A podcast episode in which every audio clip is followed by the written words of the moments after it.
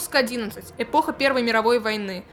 Мартин Хайдегер. Феноменология мертвого тела. В предыдущем выпуске мы говорили, что очень многие художники предвещают какой-то там ужас 20 века. Но вот мы с вами э, и, следуя по нашему историческому таймлайну, оказались в этом 20 веке, и этот ужас наступил. Первый из них это Первая мировая война, которая в то время буквально потрясла мировое общественное сознание, явилась очень большим стрессом для всей современной цивилизации и показала, что весь достигнутый людьми научный, технический, культурный и как бы нравственный прогресс на самом деле не способен ничего предотвратить, и человечество способно мгновенно скатиться к состоянию кровавого варварства и дикости. Но самое забавное в этом всем мне видится то, что Сейчас, в наши дни, в 2021 году, уже почти что про Первую мировую войну очень мало говорят. Великая Отечественная война, это, да, это наше все. И в этом есть какая-то нравственная несправедливость, что про Первую мировую войну мы уже почти что не помним, а в свое время она была даже, возможно, более шокирующей, чем последующая за ней вторая. И 1914 год открыл дорогу воинам этой новой эпохи 20 века, в которой появилась невиданная до тех пор массовая и изощренная жестокость, гитотомба жертв, после относительно благонравных войн 18-19 а, столетия когда все еще сохраняли силу какие-то традиции рыцарского благородства и воинского великодушия. Новый век принес просто какие-то кровавые бойни. В них были попраны все законы морали, нравственности, в том числе воинской. Э, людей травили газом, в тихомолку подкравшись, топили суда и корабли из-под воды, топили и сами подводные лодки, а их экипажи, закупоренные в отсеках, живыми проваливались в морские бездны. Людей убивали с воздуха и в воздухе, появились бронированные машины, танки, и тысячи людей были раздавлены их стальными гусеницами. Такого, да еще в таком массовом масштабе, не происходило в любых прежних войнах, даже в самых истребительских, потому что просто не было такой техники для убивания. И вот такая жуткая реальность э, оказалась повседневностью участников Первой мировой войны. Реальность, в которой люди жили и погибали. Вот что увидел американский корреспондент Джон Рид, совершивший длительную поездку летом 1915 года вдоль русского фронта мы встретили колонну солдат, маршировавшую по четыре человека в ряд. Они отправлялись на фронт. Едва ли треть их была с винтовками. Шли они тяжелой, колеблющейся походкой, обутые в сапоги крестьян, держа головы кверху и размахивая руками, бородатые, опечаленные гиганты с кирпично-красными руками и лицами, в грязных, подпоясанных гимнастерках, скатанных шинелях через плечо, с саперными лопатами у поясов и громадными деревянными ложками за голенищем.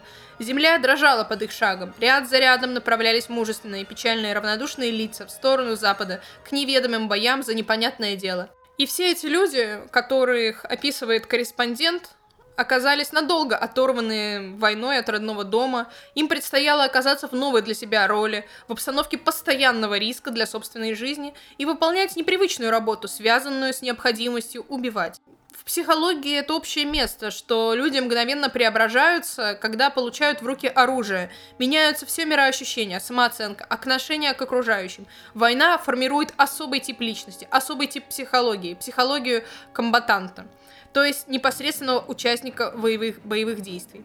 Это психология человека в экстремальных обстоятельствах войны, которую можно рассматривать как непрерывную череду пограничных ситуаций, бытие на грани жизни и смерти. Жизнь человека на войне насыщена пограничными ситуациями, сменяющими друг друга и постепенно приобретающими значение постоянного фактора. И это свойство вооруженных конфликтов оказывает воздействие на всю жизнь общества в данный период, решительным образом влияет на психологию людей, особенно участников боевых действий. Но постепенно все-таки, хотя даже переквалифицированный новый психологический тип, он просто перенасыщается усталостью. И поэтому к концу войны большая часть солдат э, просто были переполнены усталостью и апатией. Э, и эффективность всех средств психологического воздействия на личный состав очень сильно снизилась, потому что повседневность э, войны включает в себя ее звуки, занимающие важное место, место в мировосприятии непосредственных участников боевых действий. Артиллерийские залпы, взрывы снарядов, свист пуль.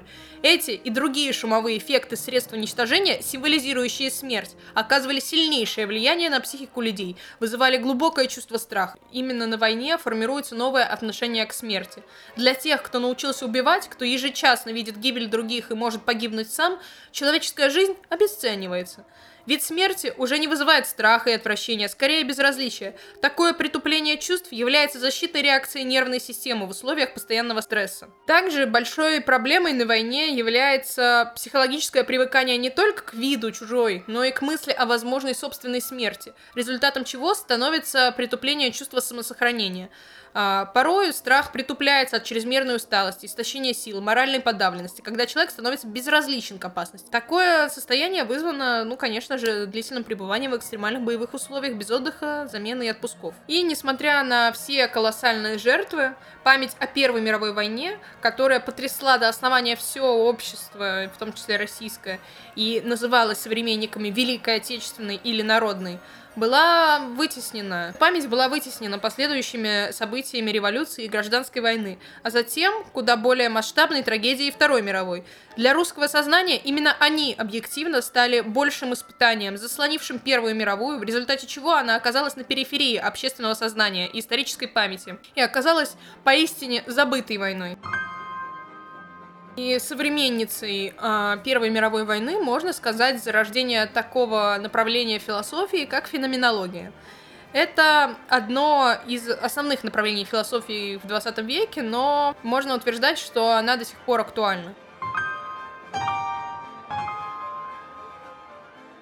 Предмет феноменологии — это фундаментальные феномены человеческого бытия, сознание и самосознание, любовь и ненависть, Познание и художественное творчество, воля и желание, страх и совесть, свобода и смерть, история и историчность, личностное и ценностное бытие, бытие другого и собственное бытие.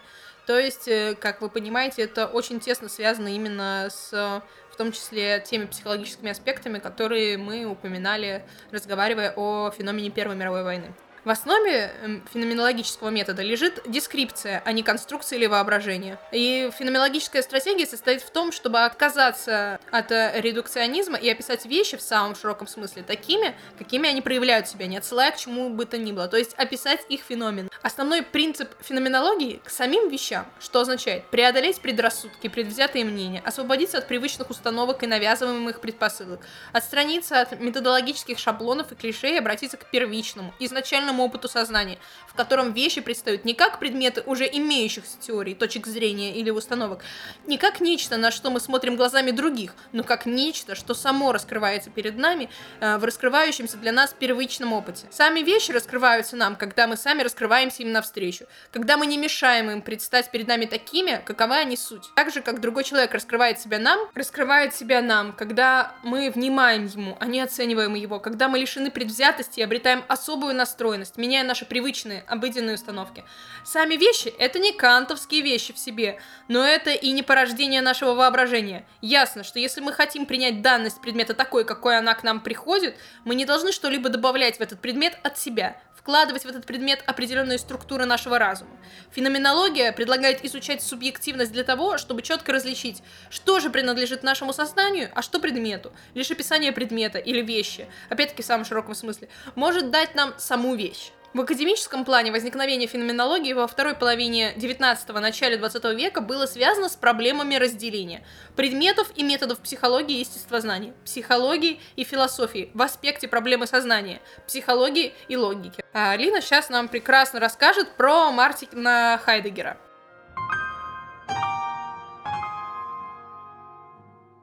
Мартин Хайдегер, размышляя в бытии времени над стремлением присутствия приблизиться к пониманию собственной смерти и свыкнуться с ее возможностью, делает интересную заметку на полях о феноменологической видимости мертвого тела.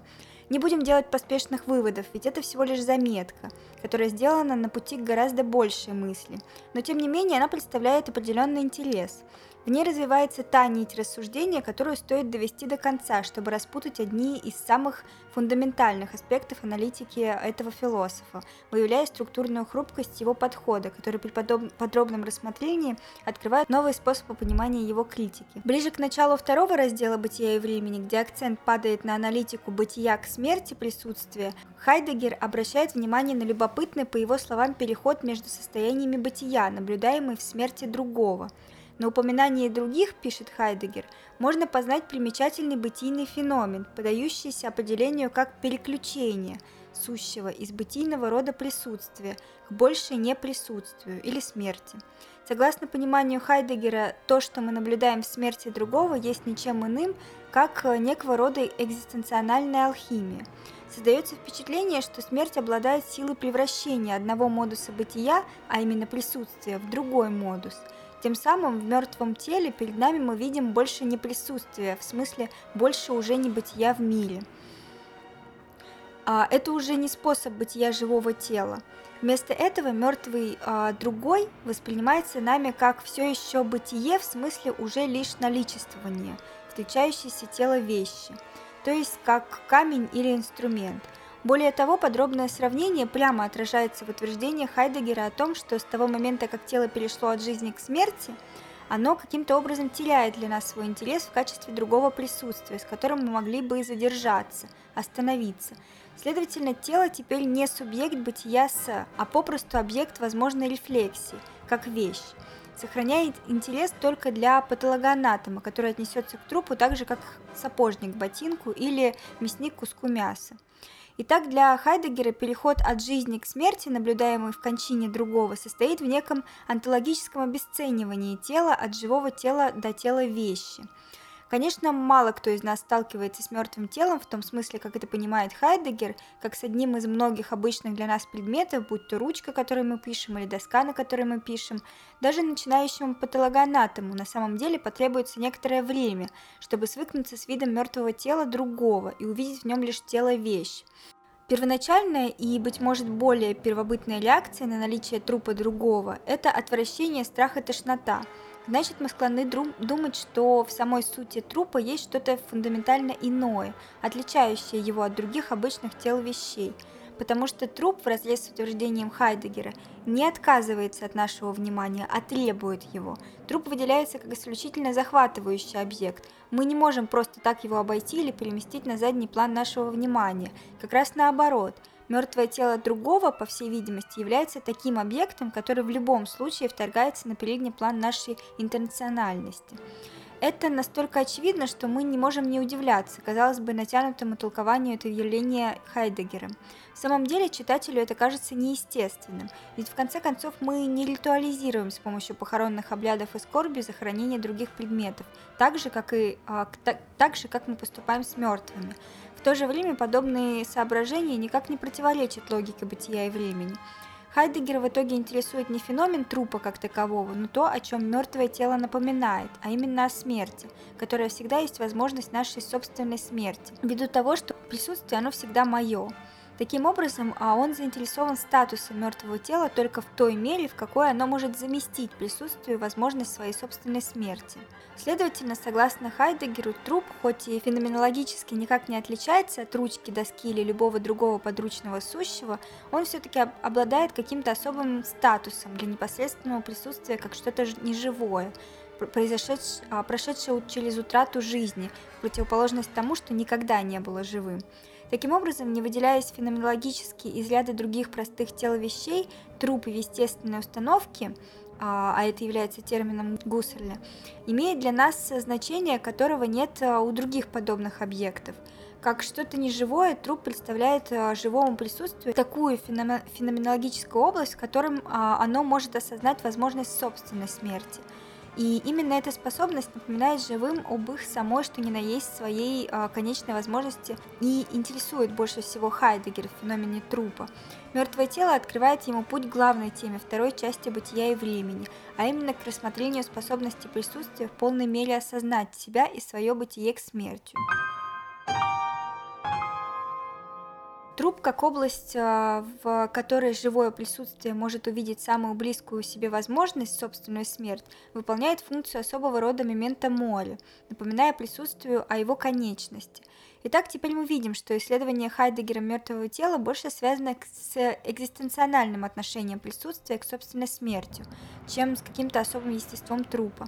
Хайдегер настаивает на том, что труп не сам по себе вызывает реакцию присутствия, что было бы наивно думать, что труп как таковой имеет подобную силу, а напротив, которому явлено мертвое тело, является источником этой реакции. Следовательно, осознающее присутствие само наделяет труп этой силой. В феноменологическом плане труп представляется ничем иным, как зеркалом, отражающим наиболее близкую присутствию возможность, собственную смерть. Мертвое тело другого является лишь заменителем бытия к смерти присутствия. Побуждаемая трупом реакция не свойственна ему, она возникает целиком из присутствия. В теории страх и ужас, вызываемые видом мертвого тела, могут проявляться в ответ на что угодно, чем чему присутствие присвоит тот же статус, будь то черепу и костям на флаге или гниющему плоду.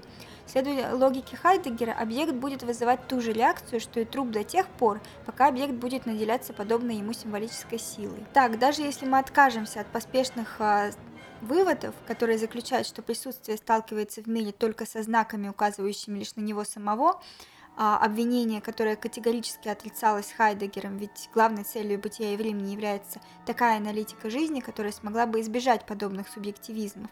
Все равно данное объяснение нашего отношения к мертвым является жутко упрощенным. А неужели весь ужас от вида мертвеца состоит лишь в реакции на возможность нашей собственной смерти? Неужели только этим ограничивается весь опыт и в сущности мертвого тела нет ничего особенного, что фундаментально отличало бы его от других тел вещей? Более того, правда ли мы реагируем на гниющий плод веселого Роджера или на любой другой момент моли, так же, как и на мертвое тело другого? А для того, чтобы ответить на эти вопросы, нужно прислуш... прислушаться к тезису, с которого началась феноменология. То есть, к... то есть следует вернуться назад к самим вещам, к феноменологии мертвого тела. Если попытаться осмыслить к феноменологии мертвого тела, можно привести э, такой простой пример про ценность трупа, которая связана в простых операциях с недвижимостью. Это хорошо известный факт, что если в доме кто-то умер, то цена на дом резко падает. Это необычное явление, если учитывать, что тело убрать из дома, ну, в принципе, в этом нет ничего сложного, как и мебель предыдущего жильца, в общем-то, передвинуть. И все же остается укоренено такое сознание у людей, что от наличия мертвого тела так просто не избавиться, будто остается нестираемый никакими моющими средствами след. Так дом, в котором кто-то умер, может пустовать годами, оставаясь предметом удивления и страха для местных детей и основным действующим э, лицом кошмаров и домыслов о привидениях. А, почему это происходит? Дело просто в том, что, как утверждал бы Хайдегер, дом выступает в качестве напоминания смерти. Если бы это было так, то в обычном американском городке церковь, в которой состоялась бы упоминальная служба, или приспущенный флаг – развивающиеся над местным отделением почты в память об умерших, обладали бы той же феноменальной силой, что и труп, но этого не происходит.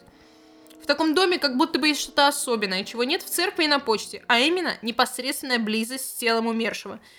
Теперь мы видим, что наш страх спать в доме или на кровати, на которых кто-то умер, не объясняется попросту напоминанием о смерти. Сначала нам нужно снова признать ту обворожительную силу мертвого тела, которая выходит далеко за рамки своего символического значения – Грубо говоря, в мертвом теле есть что-то пугающее.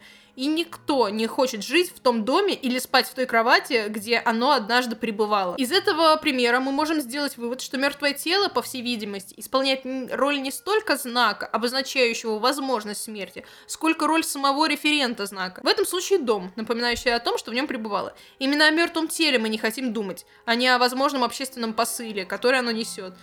Также и в спорах насчет публикации изображений мертвых. Нас тревожит не факт, что люди умирают или что они умерли насильственно, а что еще многие другие, включая нас самих, могут умереть подобным образом. Например, это имеется в виду кадры ковровых бомбардировок городов, очевидно, дают нам это понять. То есть э, прямое столкновение с самим телом. Мертвое тело настолько отлично от других тел вещей, что четкие разграничения между единичным сущим и бытием попросту исчезают, позволяют телу быть объектом ужаса. Разумеется, что отождествление мертвого тела с объектом ужаса тут же создает проблему для ортодоксального хайдегерианца – как может единичный объект представлять собой неопределенную сущность бытия вообще, которая и может быть единственным источником подлинного ужаса? Перед нами куда боль, больше, чем проблема интерпретации Хайдегера. Сам этот вопрос является некоторой логичной, логической головоломкой для феноменологического сообщества в целом. Ведь как возможно то, что единичное конечное сущее может явить бесконечную сущность бытия вообще, и тем самым являясь источником ужаса, а не просто страха? Как может нечто, на первый взгляд феноменально малое, конкретно единичное тело, преодолевать явленности и содержать в себе бытие сущего как такового ничто? Безусловно, это довольно серьезная проблема. Теперь нас так не удивляет стремление Хайдегера свести статус трупа к простому телу, к возможному объекту страха, вместо того, чтобы признать в мертвом теле нечто, пробуждающее глубокий ужас. Если мы хотим оставаться верны полученным результатам нашего краткого феноменологического анализа, то мы должны разобраться с этим вопросом может показать, что нам на выбор осталось только два варианта. Либо мы отрицаем достоверность нашего исследования и отказываемся от всего того, что мы открыли в феноменальном своеобразии мертвого тела как объекта ужаса, тем самым оставаясь верным утверждению Хайдегера, признавая, что труп в феноменальном плане не отличается от других тел вещей и таким образом не может быть объектом страха. Или другой путь. Мы продолжим следовать нашим догадкам, которые подсказывают, что мертвое тело отлично от другого сущего своей способностью пробуждать чувство ужаса и жути, отходя в этой связи от э, тех расписанных Хайдегером границ сущего. Если мы все-таки решимся выбрать второй путь и им пойдем, тогда нам придется сделать еще один выбор – или уйти от хайдегеровского анализа феноменологической разницы между страхом и ужасом, или, что более интересно, критически проанализировать знаменитое онтологическое разделение между бытием и сущим. Мы не собираемся быть апологетами Хайдегера и не будем пытаться смешивать в кучу разные элементы его мысли, чтобы закрыть их от возможной критики, особенно когда существует гораздо более простое решение во всем этом. То есть можно просто сказать, что мертвое тело настолько феноменально отлично от других тел вещей, что четкие разграничения между единичным сущим и бытием попросту исчезают позволяют телу быть объектом ужаса. И если мы пойдем этим путем, то проблема никуда не денется, конечно же.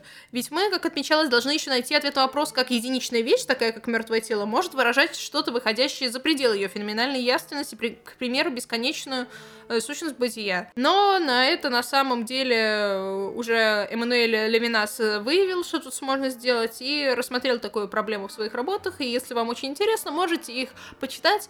А мы на этом завершаем наш наш выпуск про эпоху Первой мировой войны. Оставайтесь с нами, всего хорошего.